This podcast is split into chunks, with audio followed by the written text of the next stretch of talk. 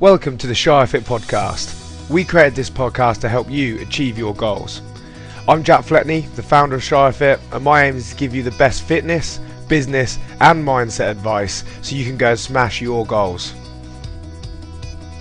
This week, we had the opportunity of sitting down with Maria Costello, MBE, and talking all about motorcycle racing, and specifically racing professionally at the highest level there is.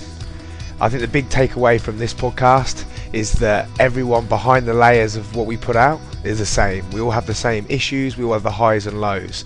And you can hear all about the dedication it takes to get to the highest level of the sport. And even when you're there, there's still so much more work to do to try and achieve your goals. Hang on. No, seriously, yeah, you're in. I'm not joking.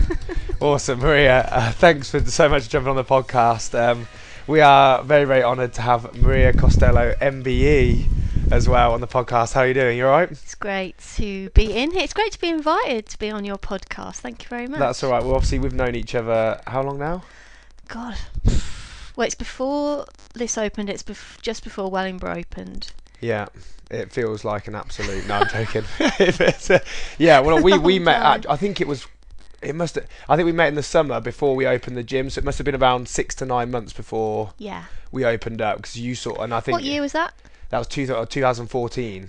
Gosh. Yeah, it was. Yeah, it was. Yeah. Yeah. Um, and I'm just sat here looking through all the different things you've done as well. Manx Grand Prix from 2002 to 2004, Classic TT. Yeah, but it started way before Isle of that. Man. yeah, well, we'll talk about that. And obviously, uh, for any of you that don't know, Maria Costello is obviously famous for, uh, well, you're famous for your motorbike racing, and Yeah. um, and also you are like a proper Shire girl. You're from Northamptonshire, aren't you? Like Proper, yeah, Northamptonshire person. Yeah, born you- and bred. your surname. Where's your what's your where's your surname from? Costello. But that's um, Irish. That's um, Okay. yeah. My grandparents were Irish, and that, which makes me think, gosh, you know, maybe there was something in the blood to do with the uh, road racing because Yeah, it's a massive huge over there, isn't thing it? over there. Yeah. Yeah, and that's one of the things I was looking at Northwest a minute ago, and obviously that's over in Ireland, isn't Yeah. it? So if we rewind back, we'll go from the right from the start, and we'll work through slowly because obviously there's so many different things you've done over the last 20, 30 years, and obviously being from Northampton, what what pushed you in the direction of getting into motorbikes, and how did it even start? Like your interest in it at all? Yeah, so it does start way back. Um, the first mode of transport I had was a very uncool Honda Melody scooter, which I bought from raising money by looking after people's pets. Animals were my first love. Then, yeah, that was super dangerous because you spent your And time how, how riding in the gutter. there? So that was that was just after school. I left Okay. um, school to, um, to train as a veterinary nurse. So yeah, oh, so uncool. I was showing some kids some pictures of me on my scooter yesterday. Not cool. Anyway, then started having car lessons. Everybody wanted me to get a car. Failed my car test twice. Not good. Um, friends of the family, their son had a motorbike. Um, and his family suggested that I get one, and I thought this was great, especially as I fancied their son and my mum was horrified. She was just horrified, and um, sh- but she had to. So I picked out the bike TZR one two five. Um, Didn't even go over 50, went, went straight to 125. yeah, well, this is it. So my mum had to come and find this, uh, sign the finance in the bike shop, and she walked out. Had to drag her back in.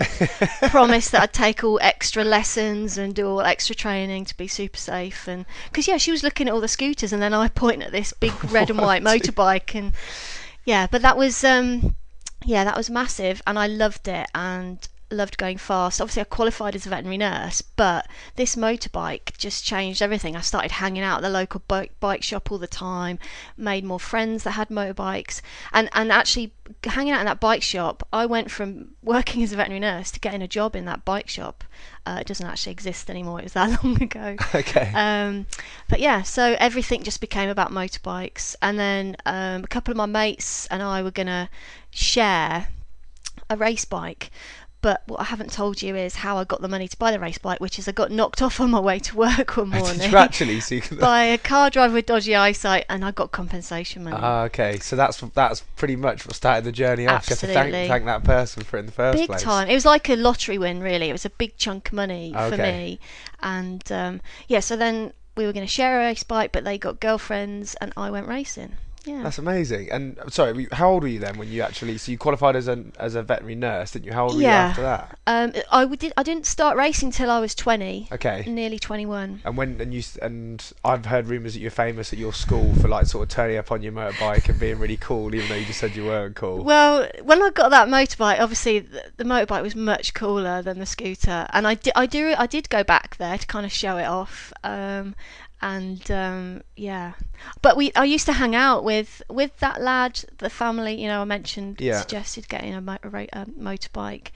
And we all used to hang out in the village in, in Spratton, and then we'd go for like ride. My parents just never saw me because I'd be out on my motorbike all night yeah. and um, yeah, loved it, loved it. And I, I think I'm the only one out of that whole group though that's still got a motorbike. Really, I think, and Lisa, that's really interesting as well because I think often like people might hear about your story, and I definitely had it from other like professional sports people that they, people can't appreciate like the time and the effort, the hardships you go along the journey and towards where wherever you're trying to get on it. And um, and um, probably I'm sure people think, oh, Maria jumped on a bike and raced literally raced immediately and was really good at it but you, Yes. you forget you know all those times of for you you probably racing around the villages i'm guessing Yeah, I think And- that's where I and- learnt my, yeah especially for road racing. But that was where the sort of that's where it began, where the racing began. Um, but um, yeah, I came I came from a small family. We lived in a council house. There was no way it was going to come from anywhere else. I didn't have that money to put into the racing, so that really was a silver lining to that black cloud. You know, getting knocked off, and um, yeah. Um, how yeah. did you then get into racing so how so that was really like helped by working in that bike shop. Um, some mates introduced me to a guy who actually lives in Wellingborough, um, and he was a racer, and he took me along to watch some races. And I remember seeing Sandra Barnett; she was the only woman at this race meeting competing, and I think that really did flick that switch and go. Look, if she can do it, maybe I can do it. And um, had the money, that compensation money, and uh, Dave Weston then sort of became my mentor. We went around looking for some motorbikes and eventually found an RGV 250 that I started racing. Yeah, And and, crashing a lot. did you literally just turn up then and sign up and compete in a race So- like, was it like a local race was it or yeah, it's much easier. Uh, you don't have to go through as much training and um, newcomer stuff. Um, then. Now now there's a lot more to it which is great because you, you learn a lot more before you start. But yeah it was in at the deep end. Got my race bike went and, and went racing yeah. Dave weston was racing his bike and i'd park my van up next to his. And um, yeah my first race was absolutely a baptism of fire because i remember suddenly thinking oh my gosh i've never done a race start and turned around to my mate Neil and went, "How do I do this?" And he just went, "Rev it to twelve grand and dump the clutch." and I just, everyone else is in turn one. I'm doing this massive wheelie, and I can't wheelie. Oh and and I, yeah. Anyway, I finished the race, but that was the worst start of, and that was how I started racing. that's amazing Somebody That's- had a video of that as well. I wish I still had Oh, we'll have to see if we can try and find it. Maybe it's Oh. on YouTube somewhere. Yeah, that's amazing. And sometimes being jumped in like or being thrown into the deep end though is often the best way, isn't it? If you're that way inclined as well, just to Yes, so because I am a bit of an overthinker, and yeah, we're just in there doing it. But I loved it. I I never really was competitive at school. I remember I was quite good at cross country running, and they put me in to run for the county, and I hated it. I yeah. hated I, it. I've I'm yet to find many people that enjoy cross country running. Fair, like, but I loved one's- it until it came to competitions. But suddenly I'm racing motorbikes and loving Yeah, being competitive and wanting to be good at it. Yeah. and having that sort of passion and hunger. So where Yeah. where where does it go from here? So you you obviously did your first race, and then how do you train? How do you obviously get time on the bike? Is it literally just turn up to different race meets? Yeah. and- Yeah, and I was doing a lot of racing at the start. There was a lot of it was all club meetings. Yeah. Yeah, local stuff, a lot of stuff at Mallory Park, which is only down the road, and really whatever Dave Weston would be doing, I'd be there Okay. mimicking that. And um, yeah, had a lot of races, but had a lot of crashes. You know, it's a good job that bike came with a big spares package because we were we were getting through it, and and that was kind of how I was learning my craft. Maybe not the best way, but yeah, patches all over my leathers and a few scars here and there, but was was mainly getting up, you know, and and getting back on it. And just so driven by it. I remember them putting stitches in my chin once, and I was I was back out that afternoon. I'm not Sound like sure a I'd do player, that now. yeah. yeah, that's that's fantastic. Um, and where did your progression start? Because you you started raw first race, and obviously now we think about you know. And I, genuinely, I didn't actually appreciate all the things you, do, you you've done in the past until I actually properly got to know you. And then I looked through and saw all the There's a things you've big accomplished. history. You know there is because how, how long have you been racing It's for? 24 years this year. 24 It's years. a long yeah. time. How old are you, Jack? Um, I am 27. Okay, so that's you know it's not a lot Yeah, more yeah. than you've been on this planet. Yeah, so which is amazing. Yeah, it's amazing, Yeah. isn't it? So yeah, Um, so where, where how sort how do you start to grow? How did you make it into sort of like your your sort of central thing that you concentrate on and progress in? Yeah, so um, I think th- the key thing that happened at the start was I got picked by Sandra Barnett and her husband, who wanted to run an all female team. So she's the current fastest woman at the TT course at that time. And this was like getting a Grand Prix ride for me. Like, can you imagine in your first year of racing and they pick you out to be in a team?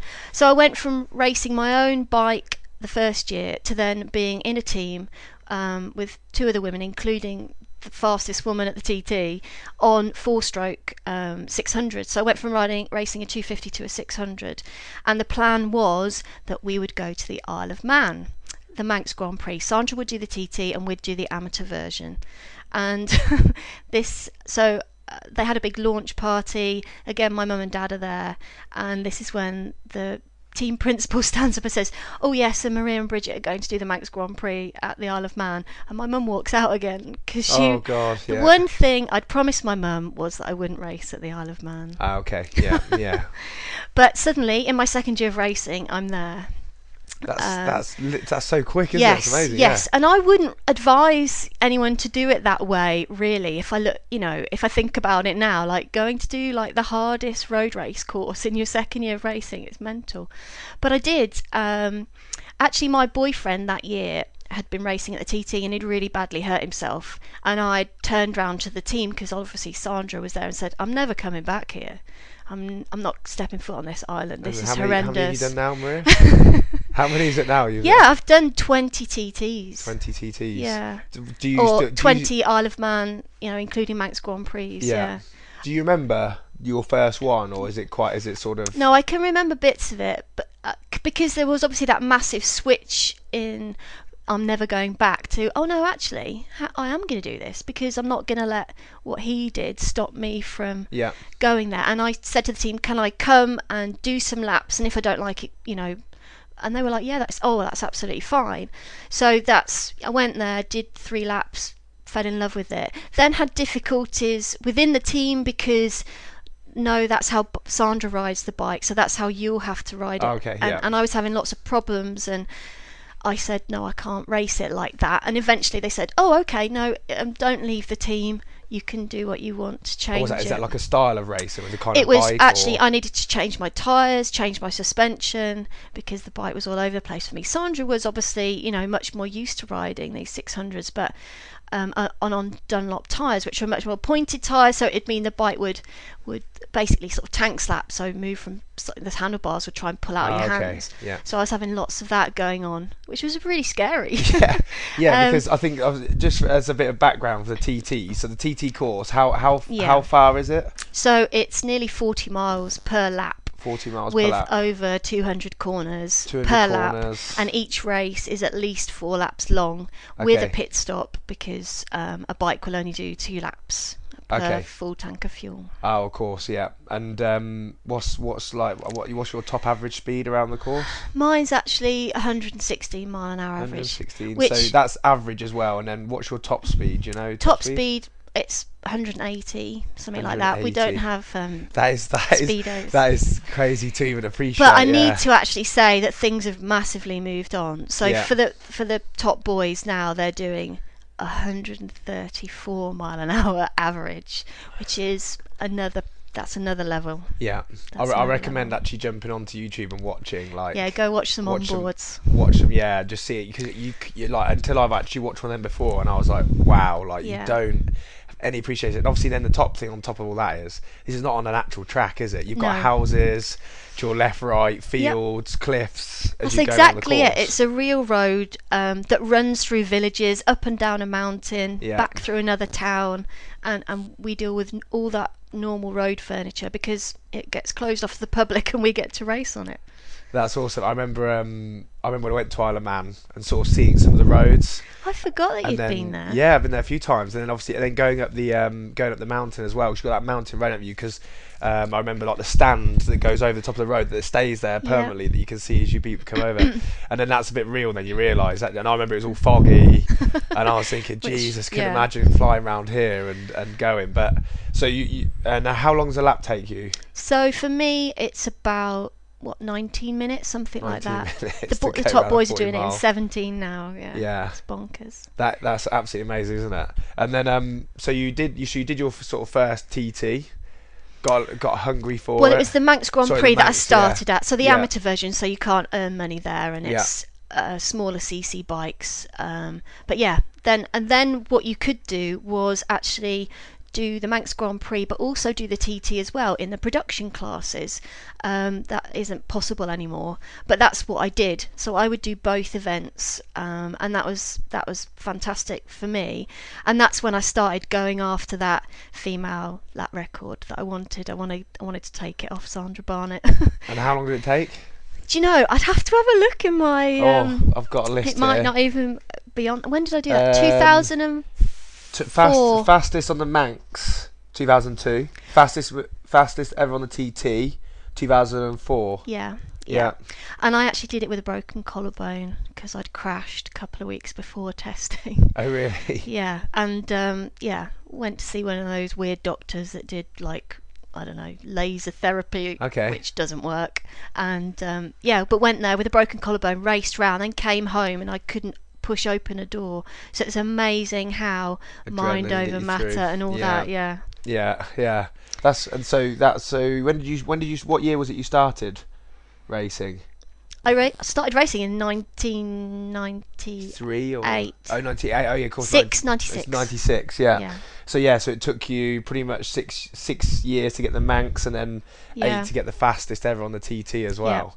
because it's not just about you either. It's about what machinery you've got, the team you've got around you. There's a lot of variables. Yeah, it is a big team sport, isn't it? There's a lot of, like you said, there's a lot of things to rely on in terms of equipment and Yes. team backup, and then all the things that happen before and after the race that sort of prepare you for that, isn't there? Yeah, broken bones. Did you did you ever use sort of fitness as a sort of preparation for you in racing, or was it very much like you would just concentrate on that sport and that was it, or did you use anything else to help you? Yeah, no, I always, I think from the very beginning, realised that I could never afford to get enough time on the track or uh, practicing. So I needed to work on my physical fitness away from the track, which was at the gym. And um, I have worked with a lot of people over the years um, who've sort of come on board as my personal trainers, and yeah. So there's always been that that those people in the background, physiotherapists, sports therapists, all sorts, hypnotherapists, um, yeah, all sorts. Sports psychologists, I've tried them all. Yeah, well, I think you have to though. When you're at that level of sport, you've got to try and find the perfect thing for you to get to Yeah. that next level, isn't there? And like you said, you think there's there's an average of 10 miles per hour in the difference of what there is as the highest ever and where you want to try and get to, which is, if you look at it, is actually so small and so fine changes and things you have to do.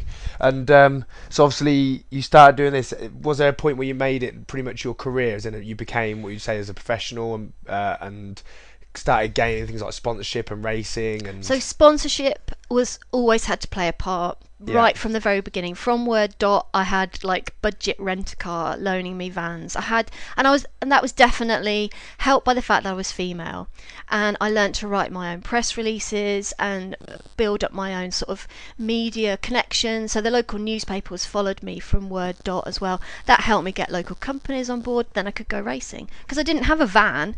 I didn't have lots of things that I needed, Yeah. and um, that that was a massive part of it. And I, that's definitely been a help with continuing my career and maintaining it and learning all those those skills other than riding the bike. So. Um, but uh, when it when it became professional, that isn't until recently. That's probably the past since I've known you. Yeah. Probably, yeah. And how and what were you doing beforehand to sort of get yourself through the race? All sorts and everything. Yeah, I had. I used to have like three jobs. Um, I, I had some good jobs that were really flexible. So being like a PR agent for a motorcycle clothing company, but I also worked in call centres. Um, gosh, I, all sorts. Yeah. just to get by so you could get on that bike and Absolutely. go and race. Um, and obviously, then we've got all these different lists. Did you find yourself as you went as you went through your racing through years? If we say like from like 2002 onwards, was there like a continuation of improvement, like nice linear progression, or was it ups, downs, all over the place? Where did you? How did you find it? Sort of. I think I think being introduced to the Isle of Man was really massive because that's where I, I carried on on short circuits as well as doing the roads or, or mainly the Isle of Man um, from the very beginning. But then t- later on, I found that road racing was really where my heart was and where my I could make you know more successes and achieve more um, because short circuit racing is that much more expensive, whereas it was more manageable on the roads. You don't actually get through as many tyres, and, and I I could have a better profile there and get better sponsorship. Um, and that's probably what changed as well when I became more professional is that I concentrated more on the road racing but mainly yeah it was it was a sort of steady progression and i could see that and it was only then when i had massive crashes that that would interrupt that kind of process and it was when i had a big crash in 2005 at the isle of man and um, i'd gone from no, was it 2006? 2005, I think, is when I got the female podium. So the first woman to stand on the podium in a race around the TT course at the Manx Grand Prix. Then the next year, we went back to try and win it. I'd finished third. We went back to try and win it. Um, this guy developed a new bike, but it really wasn't developed enough. We blew up about three engines. I was running out of options. It was the end of practice week. We brought back the guy who owned the bike that I'd finished on the podium. He sent it over to me. Um, so we had the last practice session um, to qualify for that race, and um, I actually crashed on somebody else's oil. They'd just crashed on the same corner not long before me. Everything was, cleared away, but they didn't have yellow flags out. And I crashed on the. I don't think they realised there was oil down, but yes. And I hit this bank, ended up in all this heather, um, broken femur, broken shoulder blade. Um, yeah, absolutely in bits, and uh, the bike was too. And it wasn't my bike. And Oh, that this God, this this terrible. actually had a massive effect on me, not just psycholo- uh, physically, but psychologically. Yeah. it took me a long time to get back to loving my racing again. Somehow I carried on racing. I look back and I'm like, why? Because I would literally be sat in my van crying before the race, sat in the van crying after the race because I was not getting the results I wanted because I just wasn't in this good place. Yeah. But somehow I carried on, and then I, a, a person who I kind of put in the sort of place of helping me was a hypnotherapist who I still use, Christian Baker. And then I went to the Manx Grand Prix just after we'd started working together, and I got my mojo back.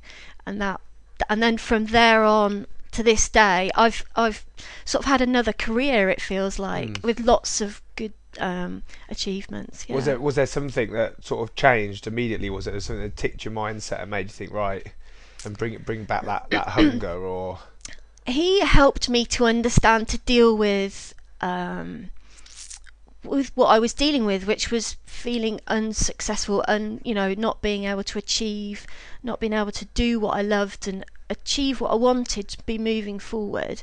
And it kind of he calmed it all down and got me back to the basics of enjoying it. yeah, which we were just talking about earlier. It's got to be the key. It's, it's the key to everything. Yeah, that's amazing. And uh, injury list then. we'll sit here for a while now, but yeah, I, obviously I don't have a first I'm not going going to bore you with it, but, but yeah, yes, yeah. You, how so, do you know how many bones you've broken? at least 24. Yeah, Yeah, and and yeah, some of those little ones. So lots in my wrist. That was a, that was a a sort of almost career changing injury, breaking that. But yeah, I've broken my femur twice. I've broke my scapula twice. I've broken both collarbones twice. Yeah, yeah, and I I met you at a time when I was I was failing as a racer because my body seemed to be giving up on me a bit, and I had people around me, sports um, uh, physiotherapists, telling me, no, maybe you can't be successful at this, maybe you can't carry on, your body is restricting you now. You can't do this, you can't do that, you can't run, you can't squat, you can't do overhead. And I was kind of trapped in this position with these people trying to carry on with my sport, but mentally I was being squashed down. Mm. Yeah, I, I, remember that we were just talking earlier when we about the first time we met, which is just coincidence really. By notice, you know, someone well known Donna from Yes. um, from the Wollaston Centre, and then uh, yeah, and obviously Yeah. and then we sort of just randomly met up, and I think we did our first session, didn't we? And then we just sort of went from there. Donna actually said to me, she said, "You, I know you're going to really enjoy working with Jack initially, but there's going to become a point where you're going to hate me for introducing you to, him because yeah, I think that was the first session really, Yes. wasn't it? yeah, the first session. I think I had to go and have a sleep after that. I I was." But I was training in such a different place, wasn't I? Yeah. It was it was all small movements and and, and it was it was good stuff, Mm. but it wasn't getting me stronger. It wasn't helping me psychologically. Yeah, well, I remember. I remember initially when we first spoke. I think you've been following the program for quite some time, hadn't you? It was relatively repetitive, and you felt Really repetitive. like you like you hadn't, you weren't sort of getting to that point you wanted to get to. And as you said earlier, my big thing was actually, can we get your mindset in the right place where you feel like you're progressing, you feel positive, and you feel like you know. And sometimes that is through hard work. Yeah. But we knew the limitation was some of your injuries and also your perceptions of what those injuries were creating. So I remember. Was like squatting was a no, running was a definite no, wasn't it? yeah, and then things I, I couldn't run. um, but yeah, then obviously looking through your injury list, We ha- I was in a and lot of pain actually, which and and it's quite good to look back. You know, they say look back to see how far you've come. Yeah, having this conversation with you today has made me do that. And yeah, I was in a lot of pain then. I mean, I have had operations to reduce that pain as well since, Yeah. but um, yeah, that was uh, yeah restrict. People were restricting me with uh, perceptions, like you say, and I believed them. I think at the time I was like, no, Jack, we can't do running, and no, we can't squat because I, c- I can't move into Yeah. those positions, and yeah, it was uh, it was massive. Well, I, all I remember was um, number one was obviously just te- like teaching you you can still work really hard, as in like because because what you've been doing in the past now is all controlled and try not to hurt yourself. You can still work hard, and we could sort of in, in essence scale things for you to do that, couldn't you? And we build up towards you getting to the point you wanted to get to. And then the second thing was just developing strength. Yeah. because you've been doing lots of things to control it, you you'd lost your raw strength, which meant those injuries were taking a big hit. Um, but I remember, like you know, you worked really really hard on it, and you were really dedicated towards it. And I think one of my sort of the moment I was like, yes, here we go, was when you first had the confidence to have a go at jogging on a treadmill. And I remember I went on there. remember that Yeah. so clearly. Yeah. Walking into the gym and you saying, get on the treadmill. I was thinking, well, we can't run. We won't be running. And you were in control of the speed. Yeah. And you, I was running Yeah, and it didn't hurt. yeah, And it was a massive light bulb moment for me. Just and and building up the strength in my body was building up the strength in my mind. And I'm not saying I'm the strongest person mentally by any means, but it God, it was a massive turning point. I can't thank you enough for that. Well, you did the work. If I'm honest, we sort of gave you quite a general sort of thing to develop on, you had to put the work. I said to everyone that says, "Oh, it's because of this and this," but at the end of the day, it's just you going in there and doing the basics and working hard at them and getting to where you want to get to. But what for you, mindset wise? Obviously, we've spent a lot of time talking about this, but for you in your race, when it comes to racing and things, how what makes you get on that bike and be able to go 140 miles an hour on average around a course where you know the dangers are there and things? What what do you do before that race in sort of preparation? Well, I have a I have a little routine, but it's it's really quite basic, which includes the warm up that you've given me. Um, but actually, I have to work on my own self belief quite a lot, and even before every race, I have to put myself in this position where I feel comfortable to do what I'm able to do, and it's the simplest thing. It's saying, "I can do this." and uh, and I used to have a, a, a young Irish mechanic. He was a great kid, great lad, and he was really good at saying the things I needed to hear. And he's and he would always say, "You can do this, Maria. This is what you do. Um, just go and do what you do." And just those simple things would because I love I love racing motorbikes. I love going fast, and then obviously I've I the, I think the thing that gives me the most nerves, because people say, "Oh, do you get nervous?" is the expectation, and that expectation is just me wanting to achieve a certain result in that race or or whatever. So, yeah, did that answer your question? I'm Yeah, I think sure. it did. Yeah, I think um, yeah, being out, I think that positive reinforcement. But it's, I think it's really important to know that someone that's been so successful can still have those thoughts, and it's, it's important to understand that because everyone does. Sometimes people hide it really, really well, and sometimes you know that comparison, someone looking at you and going, "Oh, Maria has no issues at all," or doesn't think she she knows that she can do something, but actually. There is Yes, that. well- there is still those self doubts, and there is still those thoughts, isn't there? Massively. I, th- I think we hide it for a reason because we want to come across strong. People people are much more open about talking about those things in general now, anyway, aren't they? I think so, Particularly yeah. sports people. Yeah. Because for me, I, I'd, I'll learn from other sports people and learning that they have vulnerability as well, and learning that they have to work. Th- it, it actually adds strength to yourself as well. Going, oh no, it's all right to be vulnerable, but then when I'm the racer, I have to become that the strong Maria, the bike racer Maria, Yeah. and it does feel like I have two personas for sure. Oh no, that makes complete sense. I think uh, so. Recently, or what we've got coming up in the future for you now, have you? Well, I think actually, probably before we even get to that point, MBE because you got to meet the Queen. I didn't meet the Queen. Did you not? Oh, No, I thought you got to meet the Queen. Prince Who was Charles. it? Oh, Prince Charles. Prince Charles. Even better. No. no, but so, every, like, so how did that come to meet the about, and what happened? Okay, so you get a letter through the post, and to this day, I do not know who put me forward, but I would guess it was Sport England because um, I was doing a lot of work with them at the time, and obviously they're used to putting all their Olympic athletes through that process, and I was I was achieving a lot at that time. And um, yeah, I think they must have they must have done that, but I still don't know. Anyway, you get a letter, and it just happened that I was picking up my mail from my parents, and my dad was, my mum was out, my dad was there, and I sat there and I went, "Is this a joke, Dad? Have you done this?" Because it was like a letter with the Buckingham Palace emblem, and, and I was like, "What on it?" And I sat there reading. it, I was like, "This is a joke, right?" And I gave, I said, "Dad, read that," and he kind of went, "Well." I don't know. I don't know. He said, but you've got to tick a box and send this back to accept it. He said, you better do that. And I literally did it there and then. I put it in an envelope and walked to the post box. And um, it also said in the letter, make sure you keep this a secret because it doesn't get announced um, for a while, a few months. And I said, Dad, we better not tell Mum because she'll just tell everyone. So we kept it a secret from my mum. And then it was like months later. I was at the TT. I don't think I was riding. I was working. Um, and um, I was working doing press work, and so this journalist from the Sun emailed me saying congratulations, and I was like, "What for? I'm not, I'm not racing here." He went, "No, for your MBE," and I was like, "Oh my god, it's real!" and that's when it really, you know, uh, and I was like, "Wow!" And then, and then you got all the official stuff through, and and um, yeah, got to go to Buckingham Palace, and that was a massive day. But because I'm such a tight ass, I wouldn't book a hotel. We drove down early in the morning and got stuck in traffic. Oh no. Yeah, and I'm sat.